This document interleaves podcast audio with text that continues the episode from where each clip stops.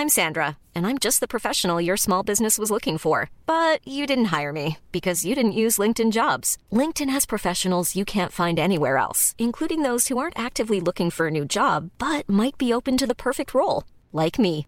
In a given month, over 70% of LinkedIn users don't visit other leading job sites. So if you're not looking on LinkedIn, you'll miss out on great candidates like Sandra. Start hiring professionals like a professional. Post your free job on linkedin.com/people today. Det er jo sådan, at den første tirsdag i oktober, der åbner Folketinget, og den første onsdag i oktober, der uddeler Altinget Tingprisen. For 19. år i træk, der overrækker Altinget Tænkprisen til en dansk politiker. der med sin kommunikation har bidraget til at øge forståelsen for dansk og europæisk politik. Mette Frederiksen hun vandt den med sin kommunikation om corona. Sidste år der var det Pelle Dragsted, der vandt. Og i år gik prisen for første gang til en politiker fra Liberal Alliance, nemlig Alex Vanopslag. Tænkprisen har været uddelt til, til mange prominente øh, navne gennem tiderne, og hver gang de har fået en pris, så er det jo, så er de jo simpelthen øh, taget tierspring i deres karriere, så hvem ved, måske ender jeg som minister i en af Mettes mange fremtidige regeringer, jeg ved det ikke. I Azure i dag, der tegner Erik Holstein et portræt af årets danske rockstjerne i politisk kommunikation. Jeg hedder Karoline Tranberg.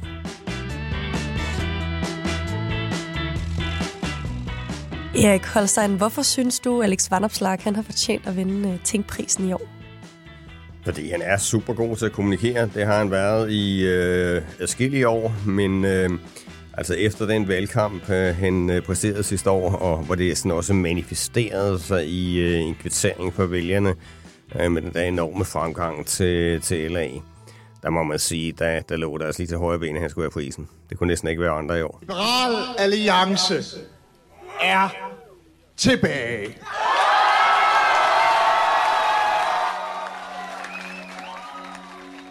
I 2019 der gik Liberal Alliance fra at have 14 til at stå med bare fire mandater i Folketinget. Partiets ved og vel ligger mig rigtig, rigtig meget på sinde. Anders Samuelsen han trak sig som formand, Jeg går nu, og jeg ønsker jer alt det bedste i fremtiden. og til at stå i spidsen for partiet, der valgte man i stedet for Alex Vanopslag, som før valget blot havde været medlem af Københavns borgerrepræsentation.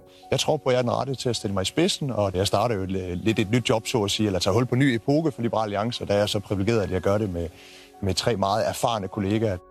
Man havde nul forventninger til ham dengang. Han var stort set ukendt. Han havde siddet i Københavns borgerrepræsentation, men øh, som landspolitiker, der var han fuldstændig øh, ubeskrevet. Øh, man har regnet med, at øh, det var Simon øh, Emil Amesbøl, øh, der havde været økonomiminister, at, at det var ham, der skulle tage over efter Samuelsen, da Samuelsen simpelthen røg ud af Folketinget med det der katastrofevalg, de fik. Men øh, Simon Emil var så forbundet med øh, den der parodiske optræden, som øh, LA havde haft i øh, den der forrige valgperiode, at, at øh, man så vælger noget helt nyt. Ja, det var jo så selv helt bizart, ikke, med den der øh, folketingsgruppe for Liberal Alliance på kun øh, fire medlemmer, og hvor de ikke kunne øh, enes indbyrdes, øh, og, og hvor Vanopslag så åbenbart øh, lige har korrekt kan samle stemmer nok til, at han skal være ny leder, hvor så Simon Emil så forlader partiet. Det lignede fuldstændig et dødsbo, det Vandopslag overså. Hvad havde man af forventninger til Alex Vanopslag som formand dengang? Mange realistisk regne med, at øh, LA var en terminal patient. At øh, det parti ikke kunne øh, rejse sig igen. Øh, man havde gjort sig selv fuldstændig til grin. Øh, og så har man til og med fået en formand, som øh, ingen kendte, og hvis navn ingen kunne udtale. Kan du så selv huske første gang, du tænkte, at Vandopslag han var noget særligt? Jeg lader mærke til ham med øh, nogle af de der øh, debatter i Folketinget, hvor man kan stille øh, spørgsmål til statsministeren. Og der udfordrer han egentlig Mette Frederiksen meget godt nogle gange. Jeg lader mærke til, at han, han gav sig til at, at tale om andet end det, man øh, til bevidstløshed havde forbundet eller med i en forrige periode, nemlig de der topskattelettelser osv. Øh, for eksempel greb han fat i spørgsmålet om, om byråkrati i det offentlige. Det var i øh, lige i forbindelse med coronanedlukningen, hvor sygehusvæsenet jo klarede sig igennem på trods af en utrolig belastning, men man klarede sig igennem, øh, fordi man så øh, bort fra nogle faggrænser, man så bort fra alle mulige byråkratiske registreringer og den slags. Og der sagde Vandomslag der til tidspunkt som Mette Frederiksen, jamen, kunne man ikke lave sådan en forsøgsordning, hvor man giver sundhedsvæsenet fri i et år eller to, og hvis det så er sygeplejersker og læger efter de par år, kommer og tigger og beder om at få overflødige øh, registreringer og unødigt byråkrati tilbage, jamen, så skal de få det. Men skal vi ikke prøve at køre uden det i en periode? Øh, altså sådan, sådan rigtig sådan ætsende sarkastisk vis, men altså også øh, på en meget fin måde for at sætte fokus på, øh, at der var faktisk nogle ting, øh, der fungerede meget bedre øh, i nødsituationen, fordi man droppede øh, alle mulige øh, akademiske og overteoretiske procedurer. Ikke? Øh, og der tænker jeg, okay, han kan alligevel noget, og han kan altså også øh, appellere til noget, der er meget bredere end den der helt snævre økonomiske dagsorden, som øh, LA ellers var forbundet med dengang. Og hvad er det ved det eksempel, der gjorde, at han ligesom skilte sig ud? Jamen, jeg synes, det øh, var med til at, ligesom, øh, at udvide paletten for, for LA. Men man får fat i nogle nye vælgergrupper, nogle, nogle grupper, som øh, under normale omstændigheder aldrig vil drømme om at, at, at lytte til LA-politikere, en række af de offentlige ansatte fagmedarbejdere, som var øh, pissesrette af det byråkrati, øh, der var rundt omkring. Jamen, de blive øh, sådan opsat af, okay, altså han peger faktisk et problem, som vi også møder øh, i det daglige. Det synes jeg, det var godt set, og der synes jeg sidenhen altså også, at han øh, har vist, at han kan øh, tage fat i en række dagsordner, øh, som er meget bredere. Øh, for eksempel altså til sidste valgkamp, hvor han jo så fat i det der med, at du kan godt selv. En appel til den ungdomsgeneration, øh, Øh, som øh, mange havde brandet som fuldstændig skrøbelige alle sammen. Jamen, der får han alligevel øh, nuanceret det og sagt, jamen, der er faktisk også nogen, der har brug for at vide, at de kan mere, end de umiddelbart går og tror. Øh, så det var også sådan en bred dagsorden, han fik fat i der, og som jeg tror spillede en ret stor rolle for den der øh, vilde valgsejr, de fik sidste gang. Og nu har han så vundet Altingets pris for god kommunikation. Hvad er det, han gør kommunikativt i forhold til andre politikere? Altså, Vandopslag har en kombination af skarphed og humor.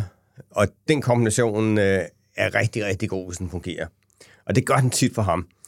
Fordi altså, skarpheden er nødvendig for at få sat fokus på nogle ting, specielt med et fløjparti, at få noget, noget talesød. Men humoren gør jo også, at, at, at det bliver ikke for fanatisk.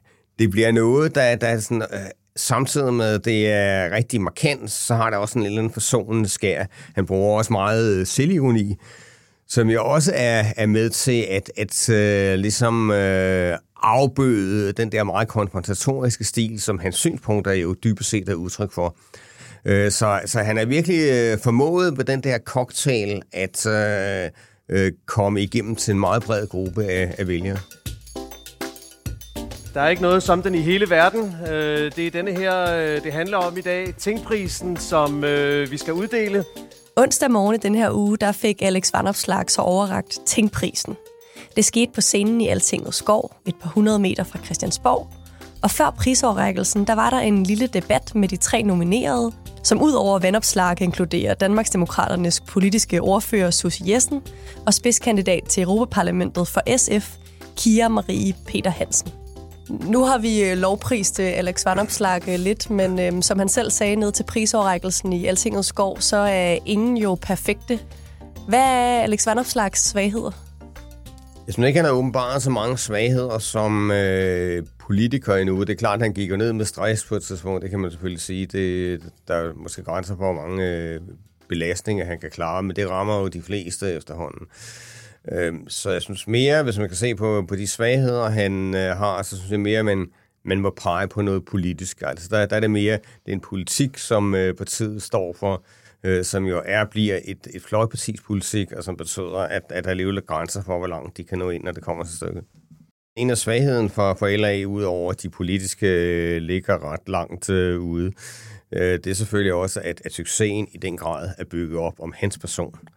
Og øh, det kan dels forflade den politiske debat generelt, men det kan jo også betyde, at øh, et parti bliver utroligt sårbart. Ikke? Øh, fordi ingen er rockstar for evigt.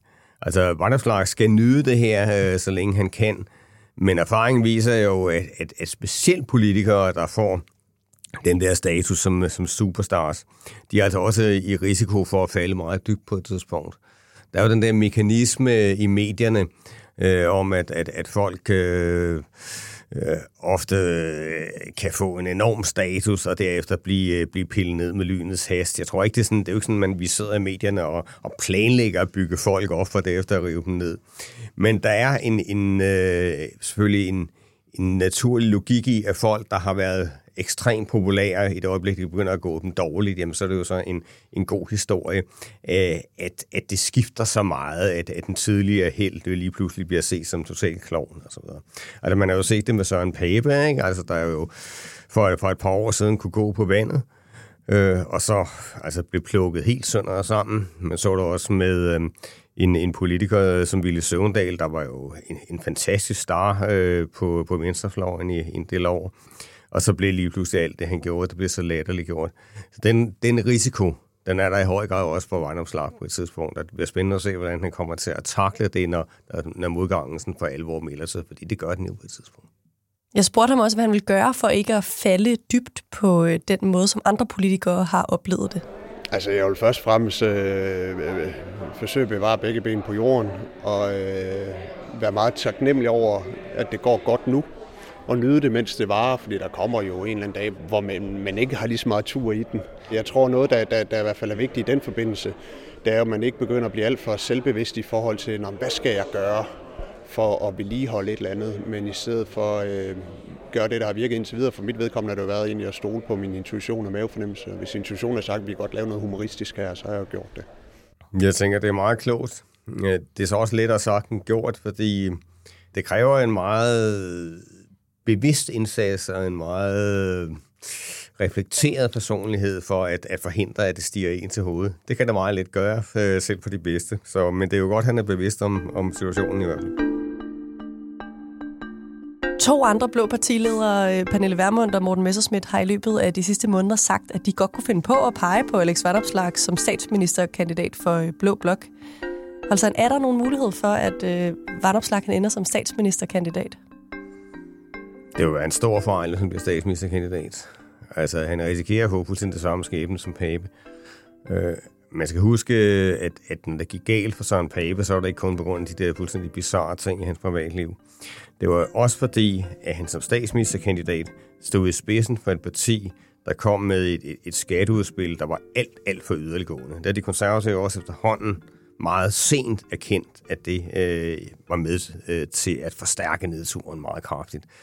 Det samme vil jo ramme øh, Vejnopslag øh, i forhold til det politiske i hvert fald, øh, hvis han bliver statsministerkandidat. Så vil man jo på en helt anderledes måde begynde at fokusere øh, på LA's øh, skattepolitik, deres fordelingspolitik, øh, og den er der jo måske kun 15-20 procent af danskerne, der bakker op om på en god dag. Ikke? Så i det øjeblik, man, man er statsministerkandidat, så skal man kunne fagne meget bredere, øh, og man er langt mere sårbar over for øh, øh, de mere yderliggående ting, der er i partiets politik, øh, hvis man øh, tager den position. Så den skal han holde så langt væk fra.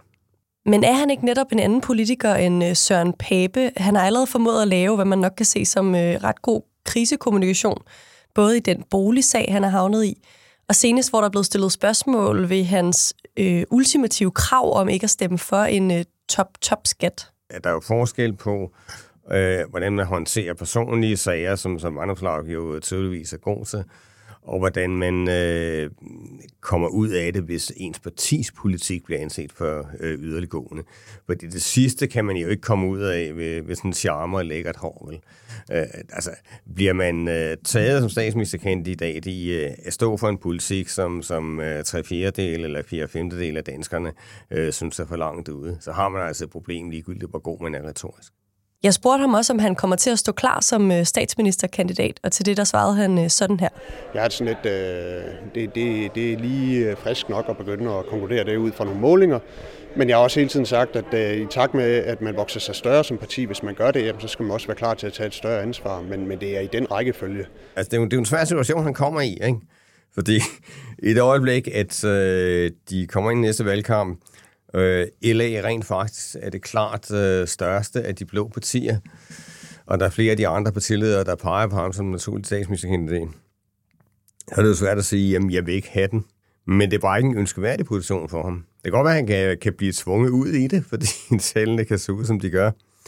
Men øh, hvis jeg var ham, ville jeg være meget, meget betænkelig med det. På trods af, at jeg har vundet tingprisen, så, øh, så, så har det ikke ført til, at jeg tænker, at nu er jeg statsminister i morgen. Det er jo sket før, at meget ideologiske øh, politikere på en eller anden måde rykket mere mod midten. Hvis man har set eller hørt øh, Mette Frederiksen som ung, så kunne hun måske være et eksempel på det. Ja, men forskellen er bare, at øh, Mette Frederiksen, som du nævner, og øh, man kan også tage Anders Fogh Rasmussen, der er også nogle yderliggående synspunkter, øh, da han var næstformand i, i Venstre, ikke, og, og rykkede meget mod midten, da han så blev formand. Men forskellen er jo bare, øh, at det er repræsentanter for partier, der i princippet er midterpartier. Det er LA jo ikke. Altså hvis, hvis LA begynder at rykke kraftigt mod midten, så forsvinder hele partiets eksistensberettigelse jo. LA blev meget lavet som øh, et, øh, et oprør, en, en, en protest mod øh, det, der foregik i de andre borgerlige partier, hvor de mente, at, at de var blevet alt for moderate, specielt i den økonomiske politik. Så det er jo sådan hele ens historie, en, hele øh, ens raison d'etre, der, der ryger i det øjeblik, at øh, man skal til at opføre sig som øh, øh, et statsministerparti. Så øh, det vil skabe nogle dilemmaer for ham, der vil være ekstremt ubehagelige.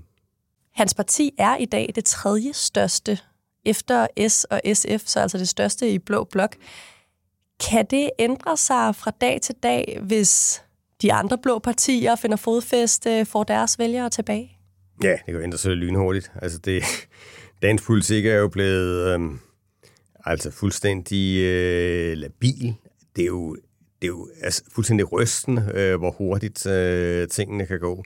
Klart, hvis man er partileder, må man jo øh, nogle gange ligge vågen om natten og, og tænke, jamen altså, okay, øh, hvad risikerer en, der sker i morgen? Ikke? Fordi at, at øh, Prøv at se, det er måske de konservative sidste valgkamp. Det er jo helt vildt, at man kan miste to tredjedele af et partis øh, opbakning øh, på bare et par måneder, for eksempel. Ikke? Prøv at se det, der er sket med Venstre i løbet af, af relativt få år. Altså, det, øh, det er nogle fuld fuldstændig vilde udsving, der er i, øh, i politik i øjeblikket. Og det kan selvfølgelig også ramme øh, LA. Øh, så han er på ingen måde sikker på det. Det er derfor, han skal nyde det, han øh, har i øjeblikket. Øh, han skal nyde opbakningen på tid, han skal nyde, at han selv er så populær som person. Fordi om et halvt år, om et år, der kan det være godt alt sådan. Det var alt, hvad vi havde til dig i Azure i dag. Jeg producerede dagens podcast, og jeg hedder Karoline Tranberg.